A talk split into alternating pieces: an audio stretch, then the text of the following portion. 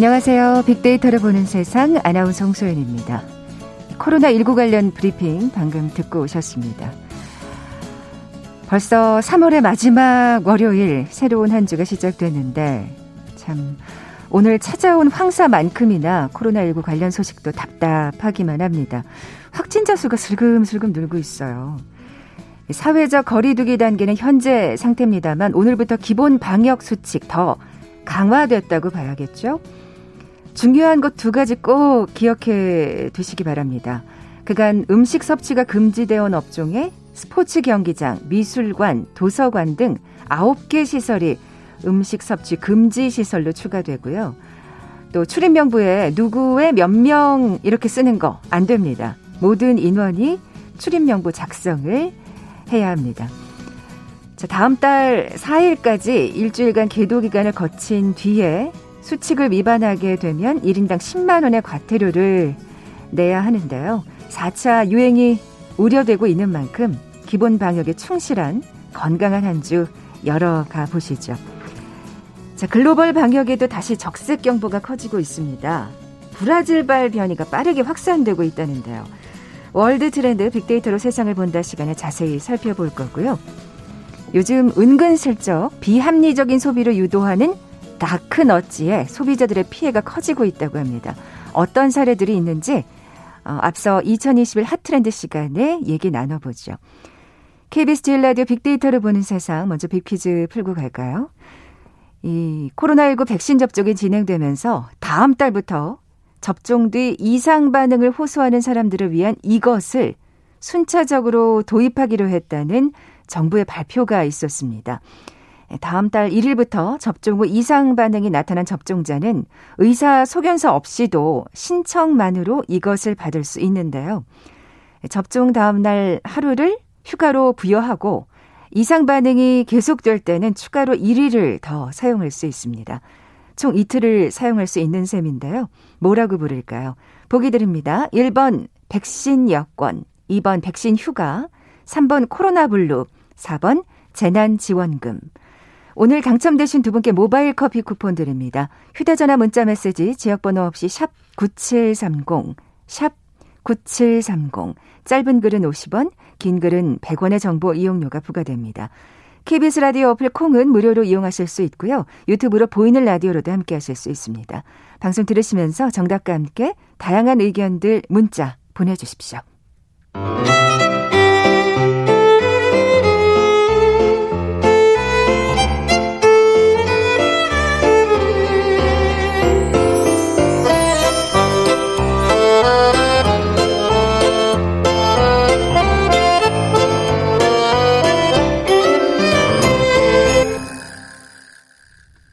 빅데이터가 알려주는 2021 핫트렌드 상명대학교 소비자분석연구소 소장이신 이준영 교수 나와 계세요. 안녕하세요. 네, 안녕하세요. 네, 이 시간에는 이 소비 심리와 관련된 얘기 계속해서 나눠보고 있는데요. 자, 오늘의 키워드 dark nudge입니다. 한때 nudge라는 그 제목의 책이 굉장히 어, 베스트셀러가 된 적이 있었는데 dark nudge라는 단어가 또 있네요. 예, 다크너찌는 기업이 이익을 취하기 위해서 소비자가 비합리적인 소비를 하도록 유도하는 행태를 의미를 하거든요. 비합리적인. 네. 예. 그래서 원래 지금 말씀하신 거 가진 넛지라는 거는 옆구리를 슬쩍 찌른다라는 뜻을 가지고 있어서 강요에 의하지 않고 좀 더 유연하게 개입해서 선택을 유도하는 방식을 이야기를 했죠. 네, 네. 그래서 반면에 다크 넛지는 이 선택을 긍정적인 방향으로 유도하는 게 아니라 좀 더 부정적인 결과로 유도를 하는 방식을 이야기를 하는 아, 겁니다. 그럴 수도 있겠네요. 반대되는 의미로. 네. 예.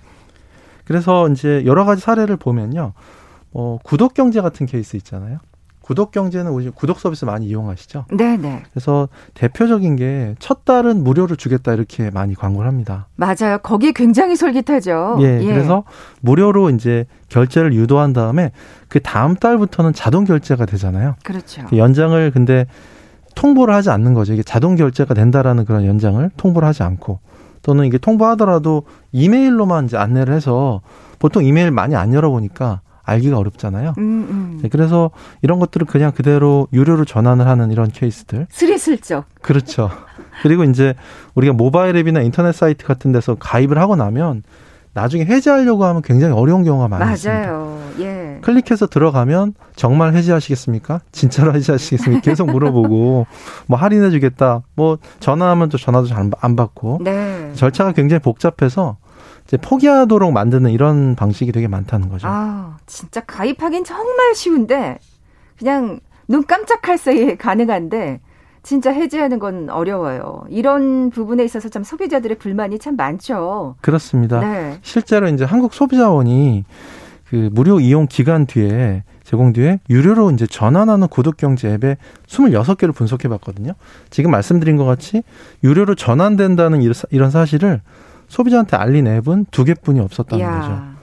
그리고 심지어 이용 내역이 한 번밖에 없었는데도 그냥 1개월치 요금이 바로 부과되는 이런 식의 음, 피해가 그렇죠. 많이 생긴다는 겁니다. 네.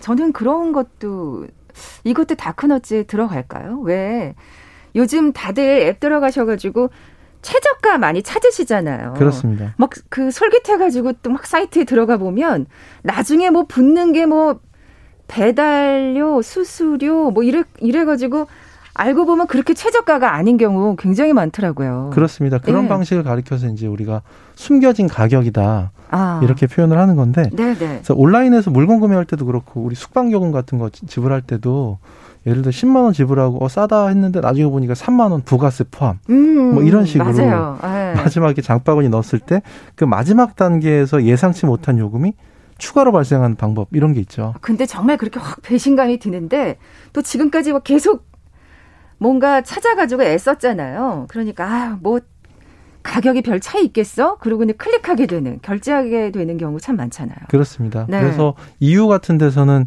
이런 방식 같은 다크너츠는 법령으로 이제 금지를 또 아. 하기도 했다는 거죠. 그래요. 네. 우리는 어떻게 뭔가 개선되고 시정돼야 될 부분이 있을까요? 좀 더 이제 세심하게 네. 접근할 필요가 있다라는 건 좀 우리가 여러 방, 여러 가지 형태가 많기 때문에 이런 것 좀 더 세심하게 접근해야 되겠죠. 네, 네. 뭐 어, 그러면 법으로 뭐 규제할 수 있는 방법은 없는 건가요? 어, 정책 당국에서 이제 실제로 이제 그 금융위원회 같은 데서는 네, 네. 어, 유료 전환할 때 이제 얼마 이제 이미 이제 규제할 예정이라고 발표를 했거든요. 아, 그렇군요. 예, 유료 전환할 때 최소 7일 전에 또 서면이나 전화, 문자 같은 걸로 소비자한테 통보하고 그렇죠. 또 예. 기업들 기업만큼이나 또 해지도 간편한 또 이런 절차로 할 수 있도록 의무화한다는 게 있, 아. 있다는 거죠. 네. 이걸 꼭 기업들이 지켜야 되겠고요. 이런 걸 제대로 시행하지 않는 기업들 같은 경우는 소비자들이 분명히 눈에 불을 켜고 찾아내서 당- 정당한 권리를 요구해야 되지 않을까 그렇습니다. 하는 생각이 듭니다. 자, 그렇다면 좀 사례를 몇 가지 얘기해 주셨는데 이 수법에 관해서 좀 구체적으로 살펴볼까요? 예, 어 바퀴벌레 모텔 수법이라는 게 있습니다. 이렇게 로치 모텔이라는 방법인데 아니, 이거 단어도 좀 그런데요. 예. 이게 말 그대로 들어가긴 쉽지만 나오기는 어렵다. 예. 아, 숙박업소 돈, 돈 지불하고 들어갔는데 바퀴벌레 휙 지나갔어요. 근데 나오기가 굉장히 좀 애매하게 된다는 거죠. 지금 설명해 드린 것 같이 소비자가 계약이나 구매하기는 굉장히 쉽지만 빠져나오기 자체가 굉장히 어렵다는 겁니다. 음, 예를 들어 음. 프리미엄 프리미엄 구독을 했는데 이걸 나중에 이제 해지나 탈퇴 환불 같은 것들을 굉장히 어렵게 만들어 놓은 방식 이런 것들을 사실은 이 바퀴벌레 모텔 수법이다 이렇게 얘기하기도 아, 합니다. 이게 이렇게 정확하게 용어로 표현이 돼 있군요. 네. 정말 교묘한 단어입니다. 또 어떤 방식이 있을까요? 어, 다음은 이제 개인정보 주커링이라는 방식이 있거든요. 이 주커링은 페이스북 창업자 마크 주커버그의 이름에서 따온 거거든요. 보통 이제 SNS상에서 가입을 할 때 개인 정보를 많이 오픈하게 돼 있는 경우가 되게 많아요. 네, 네, 그런 맞아요. 정보 설정 방식을 지칭을 하는 겁니다.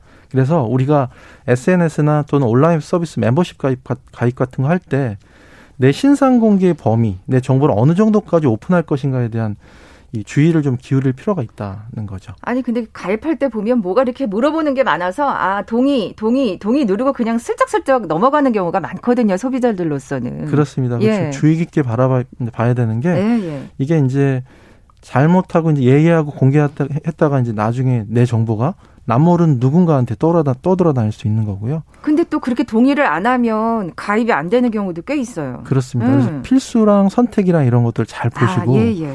하시면 좋을 것 같고, 그래서 기본 설정으로 돼 있는 게 생각보다 굉장히 많아서 음. 나중에 잘못하면 이제 정보 공개를 너무 광범위하게 내가 이제 클릭 클릭 하게 되면 스팸 전화를 엄청 많이, 많이 받을 수가 있다라는 이런 함정이 있다 그러니까요. 거죠. 무심코 그냥 동의 동의 누르시면 안 되겠습니다. 네. 정확하게 꼼꼼하게 선택 사항인지를 좀 살펴보셔야 될 것 같고요. 또 다른 수법이 있을까요?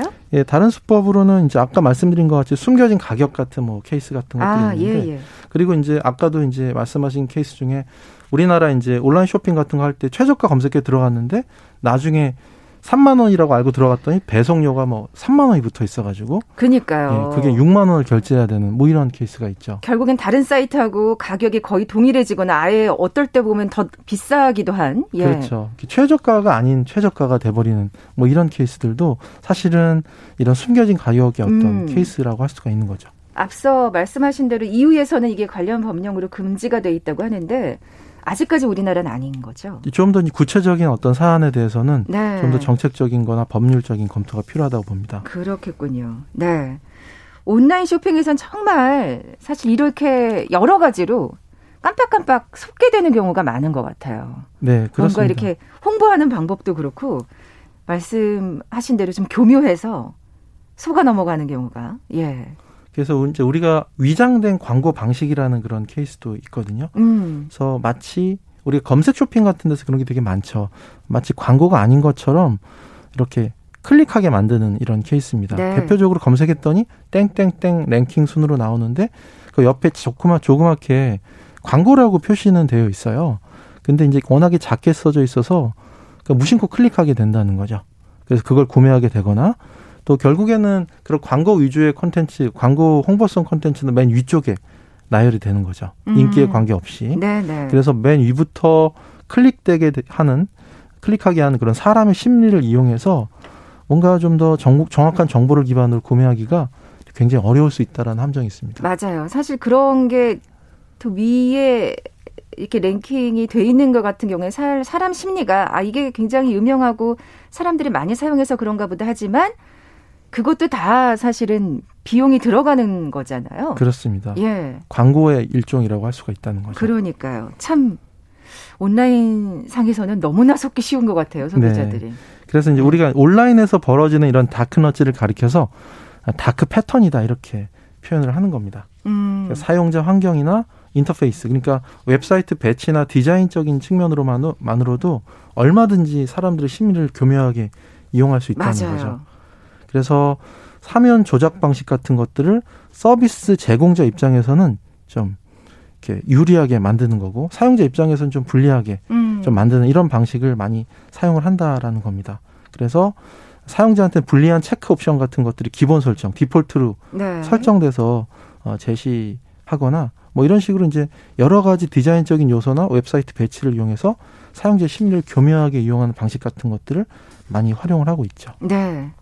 근데 이게 사실 이렇게 지금 다 얘기를 해주신다 그래도 일단 들어가 보면 조심해야지 하지만 쉽지가 않아요. 온라인 쇼핑상에서는. 네. 그러니까 어, 아까 이 관련 법령이 아직은 조금 미비하다고 하셨는데 그런 게 규제가 좀 강화돼야 될 것 같아요. 그게 네. 가장 바람직한 결론이 아닐까? 그렇습니다. 최선책이 아닐까 싶습니다. 구체적인 사안에 대해서 좀 구체적으로 규제를 해야 되겠죠. 네. 온라인 상에선 정말 그 현혹되기가 쉽거든요. 충동 구매하기도 쉽고. 그렇습니다. 예. 보통 이제 온라인에서는 우리가 클릭 몇 번만 하면 쉽게 구매할 수 있잖아요. 네. 그래서 구매 장벽이나 지불 저항이 굉장히 낮고 그러다 보니까 충동 구매에 더 취약해지는 이런 약점이 있습니다. 이런 것들을 굉장히 많이 또 활용을 하는 거고요.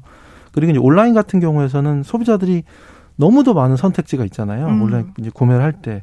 그렇게 되면 어떤 문제가 생기냐면 정보의 과부하 문제가 생기는 겁니다. 너무 과도하게 정보가 들어와서 뭘 선택해야 될지 모르는 그런 상황에 쉽게 빠진다는 거죠. 그럴 때 다크너츠 딱 하나면 아 그럼 이거 네. 해야 되겠다 이렇게 답 되는 거죠. 그렇죠. 그런 네. 거에 훨씬 더 이제 취약해지는 이런 문제가 있다라는 겁니다. 네. 뭐 소비자들도 현명하게 깨어 있어야 되겠지만 워낙 이 온라인상에서의 특성상 어, 법의 어떤 규제의 강화가 가장 절실하지 않을까 하는 생각이 듭니다. 그렇습니다. 네. 다크너츠 같은 경우는 이런 소비자 피해는 물론이고 기업 간의 어떤 경쟁도 제한할 수 있고 또 고객과 기업 간의 신뢰도 그렇죠. 이제 저해할 수 있는 총체적으로 보면 사회적 후생을 저해할 수 있다라는 겁니다.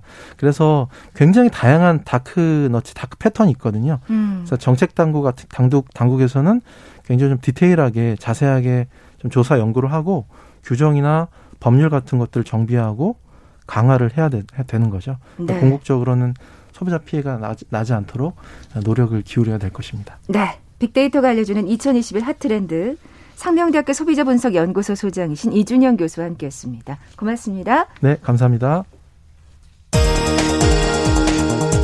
헤드라인 뉴스입니다. 어제 코로나19 신규 확진자는 384명으로 엿새 만에 다시 300명대를 기록했습니다. 국내 발생 370명, 해외 유입 14명입니다. 문재인 대통령은 오늘 청와대에서 부동산 부패 근절을 위한 긴급 반부패 정책협의회를 주재합니다. 민주당 중앙선거대책위원회에서 공동선대위원장을 맡은 최고위원들이 집권 여당으로서 부동산 문제를 진심으로 국민들께 사과드려야 마땅하다며 반성과 사과의 목소리가 쏟아져 나왔습니다. 국민의힘 주호영 원내대표는 보수 지지층 일각에서 부정선거 가능성을 제기하며 사전투표 반대 움직임을 보이는 것에 대해 부정 비리 소지 등을 점검했다면서 사전투표 참여를 독려했습니다. 은성수 금융위원장이 코로나19 사태로 어려움을 겪는 중소기업 지원을 강조하면서 불가피하게 신용등급이 하락한 기업에 대해서는 대출한도 금리 등에 미치는 영향이 최소화하도록 하겠다고 밝혔습니다. 금융당국이 이른바 주식 리딩방에서 운영자가 투자자의 질의에 응답하는 1대1 상담에 대해 형사처벌 대상이라고 밝혔습니다. 정부가 오늘부터 소상공인과 특수형태 근로종사자, 프리랜서 등을 대상으로 최대 500만 원에 달하는 4차 재난지원금을 지급하기 시작합니다. 삼성과 현대차 등 국내 10대 그룹의 국내 계열사가 지난 5년간 100개 이상 늘어 모두 700개에 달하는 것으로 나타났습니다. 지금까지 라디오 정보센터 조진주였습니다.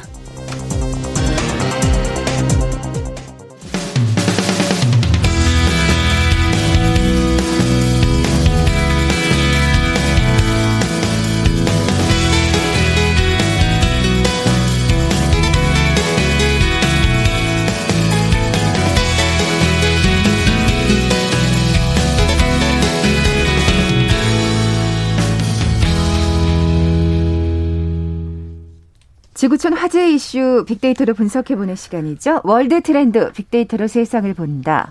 뉴스포터의 신혜리 에디터 나와 계세요. 안녕하세요. 네, 안녕하세요. 네, big 퀴즈 다시 한번 내주세요.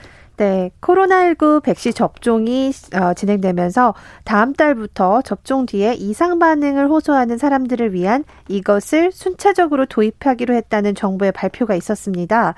다음 달 1일부터 접종 후에 이상 반응이 나타난 접종자는 의사 소견서 없이도 이것을 신청하고 또 받을 수 있게 되는 건데요.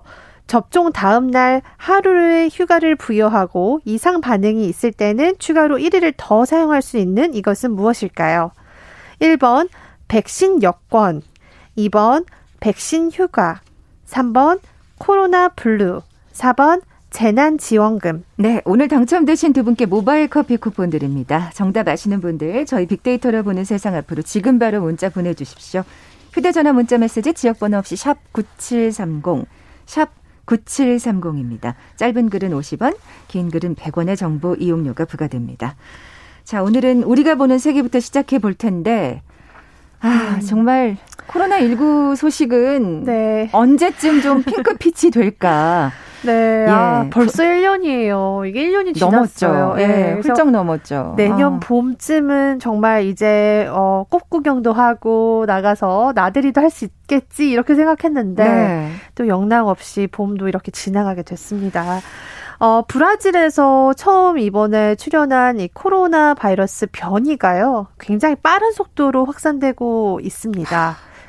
그러면서 네. 이제 전 세계 보건에 지금 다시 또 비상이 걸렸어요. 그러니까요. 그래서 이 브라질을 포함한 지금 남미 지역이 굉장히 좀 심각한 상태인데 이 변이 바이러스가 지금 현재까지 20개국 이상에서 발견됐다 이런 음. 보고가 나오고 있고요. 지난주에는 미국 뉴욕에서도 감염 사례가 발견됐습니다. 아, 뭐, 워싱턴 포스트나 뭐, 월스트리트저널 이런 외신들의 보도를 보니까 지금 브라질 인구가 전 세계 인구의 뭐 3%도 안 되는 수준인데 현재 전 세계 코로나 사망자의 3분의 1은 브라질에서 아이고. 발생되고 있다. 이렇게 보도가 되고 있어요. 네. 세계 연구를 보면 이 변이 바이러스는 기존 바이러스와 비해서 전파력이 거의 두 배 이상에 달한다고 하고요. 재감염 확률도 61%로 굉장히 높다고 합니다. 야, 이렇게 되면 이게 백신이 아무 소용없는 거 아닌가 좀 걱정이 되는데요. 맞습니다. 예. 그래서 지금 어, 이 변이 바이러스 문제는 고령층은 물론이고 젊은 층한테도 굉장히 취약하다는 건데요. 어, 지금 그 코로나 사망자 중에 60세 이하의 비율이 그 이전에는 26% 정도였는데 지금은 30%를 훌쩍 높, 어, 아. 넘어섰다고 하고요. 네. 지금 이것 때문에 지금 뭐 바, 브라질은요 거의 국제사회에서 고립이 되고 있는 게 다른 나라에서 브라질 사람들은 입국을 안 시키고 있습니다. 아 그렇군요. 음. 근데 지금 말씀하신 대로라면 이게 네. 지금 네. 브라질만 고립된다고 문제가 해결되는 게 아닌 게 네. 20개국 이상에서 발견됐다고 하셨어요. 맞아요. 그래서 네. 지금 뭐 미국도 빨리 지금 요거를 지금 어, 조사를 하고 있는 상태인데 일단 지난주에 뉴욕에서 발견됐다고 하고요. 특히 그 브라질 주변국들 뭐 페루는요. 음. 이 코로나19에 감염된 40%가 변이 바이러스에 의한 것이다라고 발표까지 했고요. 어, 절반 가까이 되네요. 네. 그리고 예. 최근 우루과이에서도 이 코로나19 변이 바이러스 감염자가 사상 최다를 기록을 했습니다. 영국에서 지금 또 변이 바이러스 발견, 발견이 되면서 여, 그 유럽 전역에 코로나 3차 wave가 또 퍼지고 있다 이런 소식도 나오고 있거든요. 네. 그래서 사실은 지금 백신이 나오고 있고 빠른 속도로 지금 접종을 미국에서는 하고 있지만 네, 네. 과연 이 백신이 변이 바이러스라도 어, 효과가 있느냐 이거에 대해서 지금 논쟁이 좀 불거지고 있습니다. 네. 그 얘기를 좀 해봐야 되겠네요. 네. 그래서 이제 바이러스 같은 게 이제 이 접종을 한 분들한테는 아직까지 변이 바이러스 감염될 확률이 정확히 몇 퍼센트 이하다라고 밝혀진 건 없는데 통계는 안 나왔다. 네, 지난 주말에 제가 이제 모니터링을 좀 했, 했는데요. 1% 이하다 뭐 이런 이야기도 있긴 합니다. 아직까지는 아직까지는 그렇게 심각한 상황은 아니다라고 하고요. 대부분의 어, 백신이 변이 바이러스에도 작동을 한다라는 이야기는 나오고 있지만 또 반대의 이야기도 있습니다. 그렇지 않다. 조금 더 데이터가 쌓이게 되면 이게 어 바이러스가 백신의 효그 변이 바이러스가 백신의 효과가 좀 떨어질 수도 있다라는 증거 가 나올 수 있다라고 주장하는 과학자들도 나오고 있거든요. 왜냐하면 지금 아직 사실 변이 바이러스가 확산된 상황은 아니기 때문에 네. 뭔가 그 통계가 유의미하지는 않다는 네. 얘기죠. 그러니까 데이터가 더 축적이 된 네네. 후에 네. 정말 이 백신이 어, 변이 바이러스의 효과가 없는지 그때 나올 것 같은데요. 일단 중요한 거는 어떤 백신인데 일단 맞고 나서 좀 이야기를 그, 하는 게 좋을 것 같습니다. 아, 그건 맞죠. 예. 그거는 뭐 너무나 자명한 예 사실인데 네. 참 이게 산 넘어 산이네요. 뭐가 백신이 나와서 뭔가 해결되나 싶었는데. 네, 맞아요. 바이러스란 놈이 참 무서워요. 네, 이게 참 변이 바이러스가 나오고 또 이렇게 다시 또또 지난 1년을 또 다시 리핏하지는 않길 바라는데요. 네. 지금 이런 와중에서도 동남아나 전 세계에서 지금 조금씩 여행을 열고 있습니다. 뭐 푸켓 같이 이제 태국의 푸켓은요. 7월 1일부터 백신 접종한 사람들은 격리 없이 여행을 다닐 수 있게 한다고 발표를 했거든요. 뭐 지난 백신 주말에. 여권을 또 지금 사로 상호 간에 국가 간에 네. 지금 협약을 맺는 경우도 네. 있고요. 그래서 이 변이 바이러스가 백신의 효과적이라고 확정이 되어야지만 음. 사실 이 백신 여권도 유효하지 않을까라는 생각이 듭니다. 그래서 네. 올 여름쯤이면 어, 그 정도의 이제 데이터가 좀 쌓이지 않을까 기대를 하고 있습니다. 그러니까 솔직한 의견으로는 아직까지는 여행이 좀 조심스러운 게 아닌가. 네. 특히 변이 바이러스 확산되고 있는 지역에는 당분간 좀 조심해야 될 것 같습니다. 더더군다나 이게 젊은 층에도 굉장히 또 치명적이라고 하니까 네. 사실 좀 걱정입니다. 워낙 지금까지 사망자들은 지금 노령층에 고령층에 네. 좀 국한이 돼 있는 저 상황이었는데 없잖아 그런 경향이었는데 네. 변이 바이러스는 그렇지 않다니까 더 네. 걱정이 되네요. 그리고 훨씬 더 강하다고 이야기는 나오니까요. 네. 정말 변이 바이러스가 퍼지기 전까지 정말 잘 이걸 또 방역을 제대로 지켜서 막는 게 최우선인 것 같습니다. 네. 자 이번에는 세계가 보는 우리로 넘어가 볼 텐데요. 뭐 당연히 이 키워드일 거라고 생각을 했습니다. 아, 그러셨나요? 네, 왜냐하면 네. 세계에서는 우리나라를 이것과 이 북한과 따로 떼어서 생각을 하지 않으니까요. 맞아요. 네. 네. 사실 우리나라한테도 굉장히 중요한 아, 일이기도 그럼요? 하죠. 네. 어, 지난주에 그 바이든 대통령이요. 취임 처음으로 어, 골, 이제 공식 기자회견을 열었습니다. 여기서 뭐 이민에 대한 문제들이 많이 불거졌는데 그 다음엔 또 북한에 대한 아, 질문을 빠짐없이 했거든요. 게다가 또 지금 미사일 발사를 했기 때문에. 네. 예. 사실 그것도 뭐 노린 게 아니냐, 기자회견 아, 노린 게 아니냐라는 분석도 나오는데요. 항상 북한의 어떤 그 패턴인 것 같아요. 네, 이목을 끌기 위한 네, 어떤 네. 그런 움직임이다라는 분석이 나오는데요. 일단 바이든 미국 대통령이 이번 북한의 탄도미사일 발사에 대해서 유엔 결의 위반이다라고 분명히 이야기를 했습니다. 그러면서 북한이 긴장 고조를 선택을 한다면 동맹국가 협의에서 상응하는 조치를 취할 것이다. 사실 기자는 제재를 얼마나 강하게 할 것이냐에 대해서 물었거든요. 근데 음. 이렇게 대답을 했습니다. 그러면서 바이든 대통령이 북한에 대한 외교 의 준비가 되어 있다라면서 하지만 비핵화라는 최종 결과가 있어야 한다. 그러니까 사실은 협의 조건에는 비핵화가 무조건 빠따라야 된다라는 거거든요. 그래서 북한이 여전히 최상위 외교 과제라는 것에 대해서는 강조를 했습니다. 네. 뭐 북한의 반응도 좀 살펴볼까요? 네. 어, 북한이 또 바로 이제 이야기를 했습니다.